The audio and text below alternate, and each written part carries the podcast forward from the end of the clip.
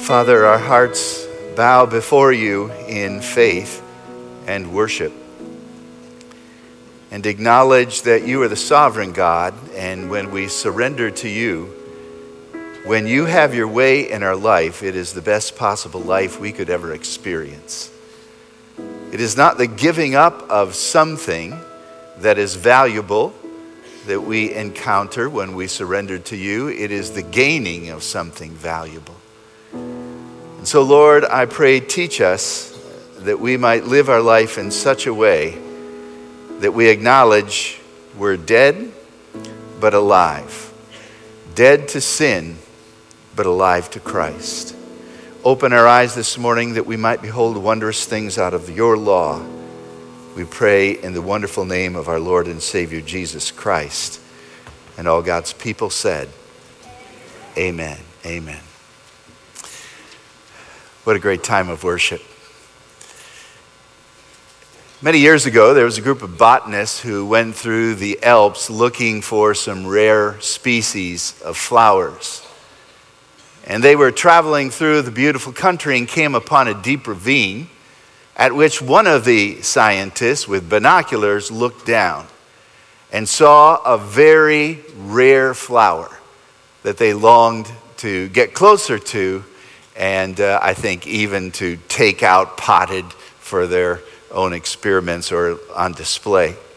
Problem was, it was pretty deep ravine, so they decided what they needed to do was to tie a rope around someone's waist and let them down in the ravine to get the flower. They noticed a local boy standing not too far away, and they encouraged him to come over. And they said to the boy, We need to get a flower in the ravine. What we'd like to do is tie a rope around your waist and let you go down into the ravine and get the flower and come up. And the little boy peers down and looks a little question, uh, questioningly, and he says, Just a minute. And he takes off. He comes back with a man. And the little boy says to the scientist, You want me to go down there? You're going to tie a rope around my waist and let me go down? He said, The scientist said, Yes, that's what we want to do. He said, I'll do it if you let this man hold the rope because this is my dad and I trust him. Who are you going to trust? There's no one better to trust than our Heavenly Father. And when we're talking about faith, we're not talking about the absence of reason or good logic. John Stott is the one who said that faith is a reasoning trust. It is a trust which reckons thoughtfully and confidently upon the trustworthiness of God. Faith is not a leap in the dark, it is a leap into the arms of the God we know, who is and who is a rewarder of those who diligently seek him. Faith is not blind unbelief. Faith is not superstition. It often appears opposite to reason, but it is never unreasonable. It may be above our reason, but it's perfect reason in the mind of God. You have to remember that human expectations are developed within the limitations of our own human comprehension. And because we are such limited creatures, there is so much that we do not know and so much that we cannot see unless we are people of faith. For faith sees the invisible because faith knows that the God who is cannot be seen with the human eye, but He is there. And everything around this world declares, as it says in Psalm 19, God is. And God is powerful, and God is good, and God is an artist. And as we're going to learn from Hebrews 11, God is a rewarder of those who diligently seek him. So let's open up our Bibles to the book of Hebrews. We're making our way through this wonderful chapter. And it deals about heroes of the faith, both men and women. It deals of heroes who triumphed because of their faith and heroes who endured great tragedy because of their faith. This is not a portion of Scripture that people go to to teach health and wealth theology. Because when you get halfway through the chapter, it says, and others were tortured, sawn in two, and on and on we go. But faith triumphs because faith sees God and believes in Him. Now, what I want to do this morning is to look at the faith of Abraham. This is verse 8, Hebrews 11 8. By faith, Abraham, when called to go to a place he would later receive as his inheritance, obeyed. And he went, even though he did not know where he was going. Now, Abraham is a great man in at least three religions. You think of Islam. Uh, in the Koran, I think Abraham is mentioned 118 times. Judaism, with the mention of Abram and Abraham throughout the Old Testament. And of course, with Christianity. In fact, if you count the names, the times when the name Abraham or Abram occurs, it's almost 300 times in both the Old and the New Testament. Indeed, he's a great man. But he's greater even more than just because he's mentioned often. It is in the Old Testament we learn that he is the friend of God. Jehoshaphat was praying for the Lord's help. And when the king prayed, he prayed to the God. And he said, Abraham is your friend. So it was well known and acknowledged that the God of Israel had Abraham as a friend. Or in Isaiah 41, but you, Israel, my servant Jacob, whom I have chosen, you descendants of Abraham, my friend. Now it's the words of Jehovah himself who calls his people as those connected to his friend. For after all, he is the God of Abraham and the God of Isaac and the God of Jacob, which means he's the God of the living because they're still alive. Abraham is my friend. And then this verse, which we have on the screen, James chapter 2 and verse 23, simply tells us this Abraham believed God, and it was credited to him as righteousness, and he was called God's friend. Called God's friend by the people in the Old Testament, called God's friend by Jehovah himself. And then you get to the New, Testament, summing up, as it were, things that have gone before and God's friend is Abraham. But how did he become a friend of God? Look at the verse closely. Abraham believed. And at the basis of this friendship is this faith. What is faith? Going back to the early part of chapter 11 in Hebrews. Faith is the substance of things hoped for. Faith is the evidence of things not seen. For by it the ancients obtained a good report, they were commended. And by faith, we understand that the world, the universe, came into existence, was framed by the Word of God. And without faith, it's impossible to please God, for the one who comes to God must believe that He is. It's a good place to start. Many people don't start there.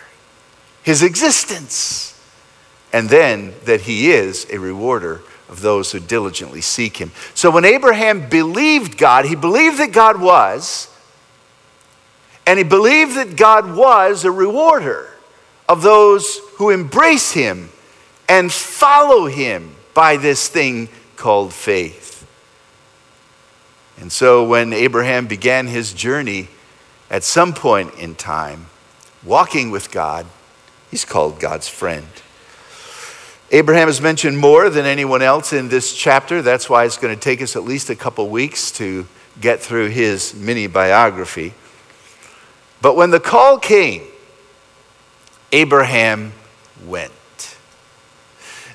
Now remember this Abraham was in the Ur of the Chaldeans. That's the southern part of Iraq in our modern day uh, perspective. He lived in Ur of the Chaldees. And the Chaldeans were uh, a pagan people. In fact, Joshua is the one who tells us that way back in that day, the, um, the father of Abraham, Nahor, and or Terah and Nahor, Abraham's brother, they lived in that land and they worshiped other gods. So you start out with Abraham not being a Jew, but being a Gentile who was pagan. And Ur the Chaldees is an interesting place because it is a very remarkable city, materially for what it has, known and dominated by a three tiered ziggurat, which had multicolored levels, and at the top, a shrine to the moon god uh, Namu. I always want to say Shamu, but it's Namu. They were advanced in their religion, in education, and even in things like mathematics. For there was found in the archaeological, uh, archaeological searching of the area a tablet on which a problem in trigonometry was being worked out, a very problem that people still battle with today. Smart people, advanced culture, great place. But it's also been discovered, according to Merrill Tenney, a Bible scholar who especially works in the Old Testament, that the graves of the nobles have been adorned by ritual burials of other people who were slain, human sacrifice, slain at the death of a noble. So, where you had this so called advanced culture in some respects, they were in the clutches of pagan darkness, and it, was out of that place that Abraham was called. You say, well, was he somewhat disillusioned with his world? Was he disappointed with his gods? I think there's a hint later on that he was. But how would he respond to such a call like this? Acts chapter 7, I think, gives us the answer. Acts chapter 7, verse 2 says, The God, the God of glory appeared to Abraham.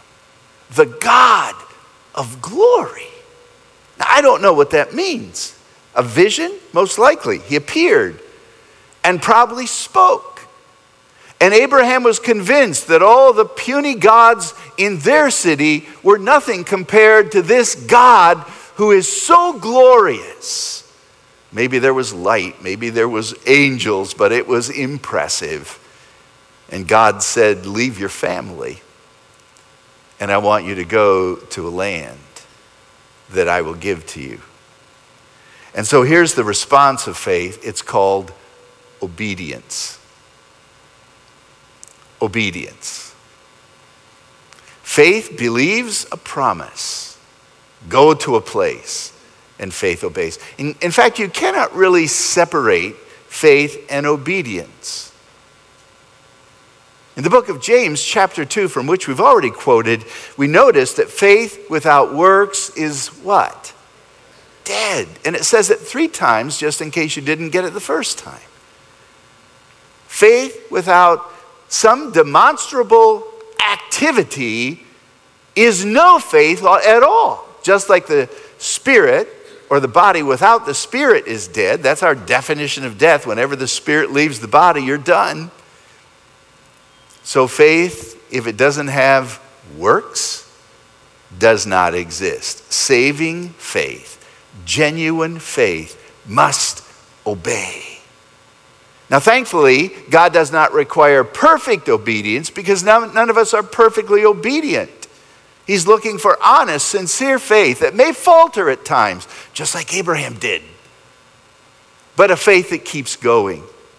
So he responded. He received a promise and he began on a journey. He was obedient to the call. And he went to a land that he had never seen or heard of before. That takes courage.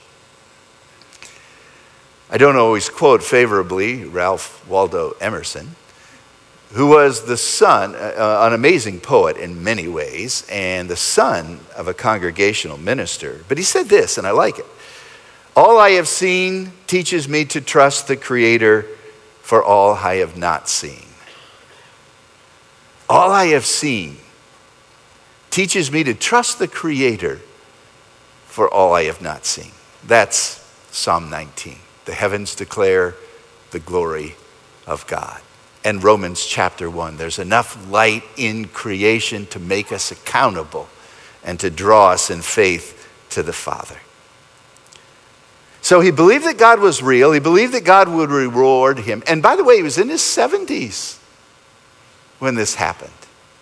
Now, yes, you have to understand that they lived longer, so, you know, 70 in that day is not the 70 of our day, uh, whatever that means. But still, he was up in years, and yet he went forward. And get this, verse 8 said, He went forward even though he didn't know where he was going. He didn't know where. I think that is amazing. But he didn't know why. He was looking for a city whose builder and maker is God.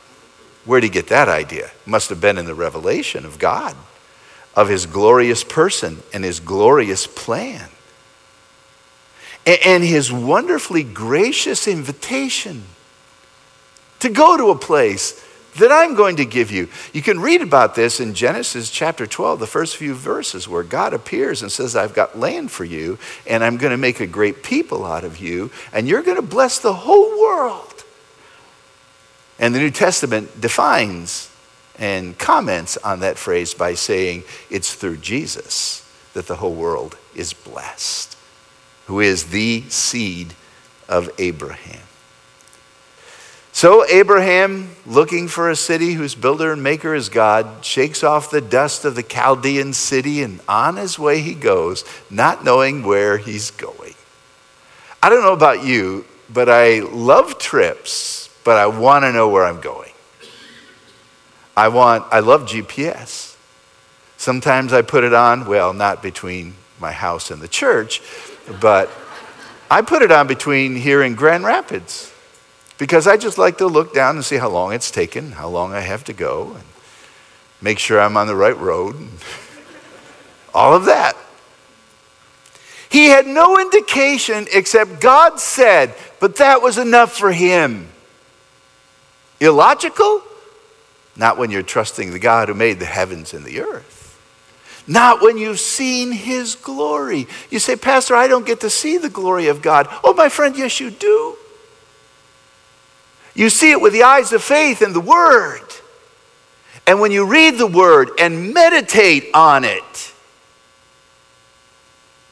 sometimes God will overcome you with His goodness and glory so that you can hardly go on. And you may not hear, most likely will not hear anything, and may, and may not physically see anything, but you will see with the eyes of faith as we notice in this chapter. So he responds by faith, but faith will be tested. And that's an interesting principle throughout this chapter and throughout life. Faith responds, but faith will be refined. Faith seems to be victorious and then faith is persecuted and attacked because we're living in a broken world. And because, because sometimes God's greater purpose oversees our present comfort. I think it was Joni Eareckson Tada who said, God sometimes does what he hates to accomplish what he loves. You say, what does that mean? Let me just say, the cross. God sometimes does what he hates to accomplish and bless those that he loves. And that's faith's story. You respond and you're going to a country and it's real and it's yours and God appeared and on you go. Now, Abraham got detained in Haran for a period of time, and that's where his dad dies. And then the Lord has to say to him, Okay, remember I called you way back in Ur of the Chaldees? Now it's time to go. And he arrives into the land of Canaan. But look at verse 9 faith tested. By faith, he made his home in the promised land like a stranger in a foreign country. He lived in tents, as did Isaac and Jacob, who were heirs with him of that same promise I will give you a land and you will be a blessing to the world. Now, wait a minute. God says, this sounds like bait and switch almost. I don't know how much he knew ahead of time, but I do know this go to this land. It's going to be yours. It's your inheritance. And let's just say he didn't know a whole lot more. He didn't know where he was going, and maybe he didn't know what was going to happen when he get got there. So he gets there and says, Lord, this is great. Where do I set up my home? And the Lord says, Well, you can set up your home as a stranger. What? Yeah, um, don't put down your roots too deep. This is my land. It will be. But right now it's filled with uh, polytheistic pagans. And it's going to it's going to be a while before you live in it. Abraham did not own any property in the land of Canaan before he died except a burial cave named Machpelah near Hebron. I don't think anyone in, in modern uh, 2022 would say in answer to the question, Are you a landowner? Yes, I am. What do you own? I own a plot in Deepdale Cemetery. It's my land. It's all mine. I paid for it. Are you enjoying it? but that's all he had. He lived as a stranger and like a foreigner in the country. Sojourner. That's an interesting word. I think the old translation uses the word sojourner. What does that mean? Boarder? Renter? Someone who's there for a while? And how long did he live as a stranger in that land? Till he died, which was about a hundred years. How many investments, land investments, did he see pass him by? Oh, if I only would have invested in that property, now it would have been worth. But none of that stuff was part of his heart. So, how in the world can you live that way except as Abraham did the unsettled life? The answer is in verse 10. For he was looking forward to the city with foundations, whose architect and builder is God. That's verse 10. Cities are filled with people. And on the positive side of the ledger, they create community and safety. But verse 10, and we'll have it up there in just a minute, verse 10 speaks of a different type of city. Human cities also are filled, as Ur of the Chaldees was, with a lot of temptations. Abraham was not lured by the cities like his nephew Lot was. And Lot, when he had the opportunity, pitched his tent toward Sodom. In a city, there is the opportunity to gain wealth and status. But it's also a place in which can grow, in a broken world, a community of anti God people with a higher ideal of living for self and getting the most you can and ignoring God altogether. And we are living in a city just like that, called the world. Not just Lansing, but the world. We're living in a country, in a world that has attached itself only to this, and this is all we can see, and we're blind to anything else. But did you know that God wants us to live like strangers and pilgrims here?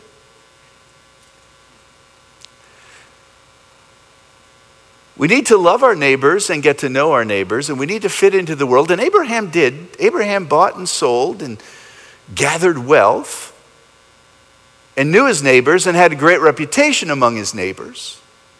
And we need to do all of that, but don't put your roots deep down in this world. Why? This world is passing away and all the lust connected with it. And all of those who love it and live for it. That's what the scripture says. Peter writes in his first letter, We are strangers in this world. Chapter 1, verse 1. He goes on to say, chapter 1, verse 17, as the elect of God, live your lives as strangers here in reverent fear. And then he also says, chapter 2, I urge you, because you are aliens and strangers, to abstain from worldly lusts that war against your soul. You see, when you put your faith and trust in Jesus Christ, you become a citizen of a different country. And as a citizen of a different country, you can enjoy this place you're living in and live in it well and accomplish the calling God has for you while you're here. But this world is not your home, you're just passing through. And too many of us live like this is all we've got and we're afraid to lose what we have. The world bases their moral standards on the gods they have created. Abraham based his moral standards on the character of the God who is the God of all glory. So he was looking for this city. And I, I love the way it's translated here. He was not looking for a city, he was looking for the city or the city with foundations, whose architect and builder is God. Architect is where we get the uh, English word technology from. It's the idea of design, intricate design. And builder the Greek word is only used here, and it's kind of the idea of a public builder or one who builds, one who actually does, does the construction work uh, before the eyes of others. So God is the one who designed, it's a design and build project, and He has built this city that is not of this world. And that's what we need to be looking for. F.F. Bruce said he was looking for the city, the idea being that he was looking for the only city that has enduring foundations. Every city of this world is passing away, but the city, and we're going to talk more about the city, the city whose builder and maker is God is going to last forever. And that's what he saw. He saw it. So when he got there, he didn't mind living as a stranger because he saw the city. How often do you set your sights on the city and the king thereof? How often do you think about the second coming of Christ and the wonderful glory that will exist in his kingdom that is described as the New Jerusalem? A city perfect. Read about it in Revelation, and your heart will stir. In fact, it is interesting to note that he goes on from looking to longing. Verse 11, or excuse me, verse 13, chapter 11. All these people, and now he's lumping in Abraham and Isaac and Jacob were mentioned previously. All these people were still living by faith when they died, and they did not receive the things promised. They only saw them and welcomed them from a distance. Oh, I see it, but not now. I behold, but not nigh, says the prophet, who looks forward to the coming of the Messiah, the star of Jacob. I see it, but it's not here yet, and I'm longing for it. And so he says in verse 14 people who say such things show they are looking for a country of their own. Their hearts are longing for it as they look for that wonderful city. Verses 16, they were longing for a better country. If they wanted their old country, they could go back. You hear people talking about the old country, especially if they have come to America and uh, made this almost like their second country. Often there is a tender spot in their heart for the old country. And I get it. Many of us long for the good old days right? To which someone has said there were never any good old days. Good old days is a result of a poor memory. good old days. We remember some of the good things, but we don't remember the bad things. But they weren't looking for that, so they didn't go back. And they weren't looking for more, so they didn't plug in forever. They were looking above and they were longing, verse 16 says, for a better country, which is a heavenly one. Abraham went to Canaan knowing that that would be an inheritance, but looking for something even better. And whenever he was told, you know, you're going to live well over 100 years and you're not getting this country, Abraham said, that's okay because the one I long for is better than this. So we read in verse 16 these amazing words They were longing for a better country, a heavenly one. Therefore, God is not ashamed to be called their God. Isn't that great? God is not ashamed to be called their God. I am the God of Abraham, Isaac, and Jacob. And that title doesn't bring shame. And yet I can go through the life of each one of those guys and point out some serious flaws, can't you? Because you and I are really good at finding flaws in other people. And when they're written down in the scripture, we don't forget them. Oh, Abraham. Remember the time he lied about his wife? It's not my wife, it's my sister. Go ahead and take her. Put her in your harem. Just don't kill me. I don't think Sarah thought very well of that. But she agreed. And next time on Valentine's Day, when Abraham sent her a card, probably made him eat it.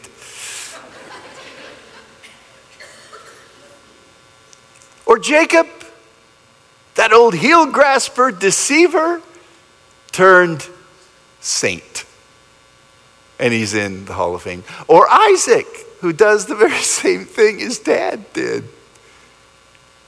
Oh my. Yeah, God looks at the sincerity of our faith, not our failures. When our sins and failures are washed in the blood of the Lamb and we're accepted in the beloved, He owns us.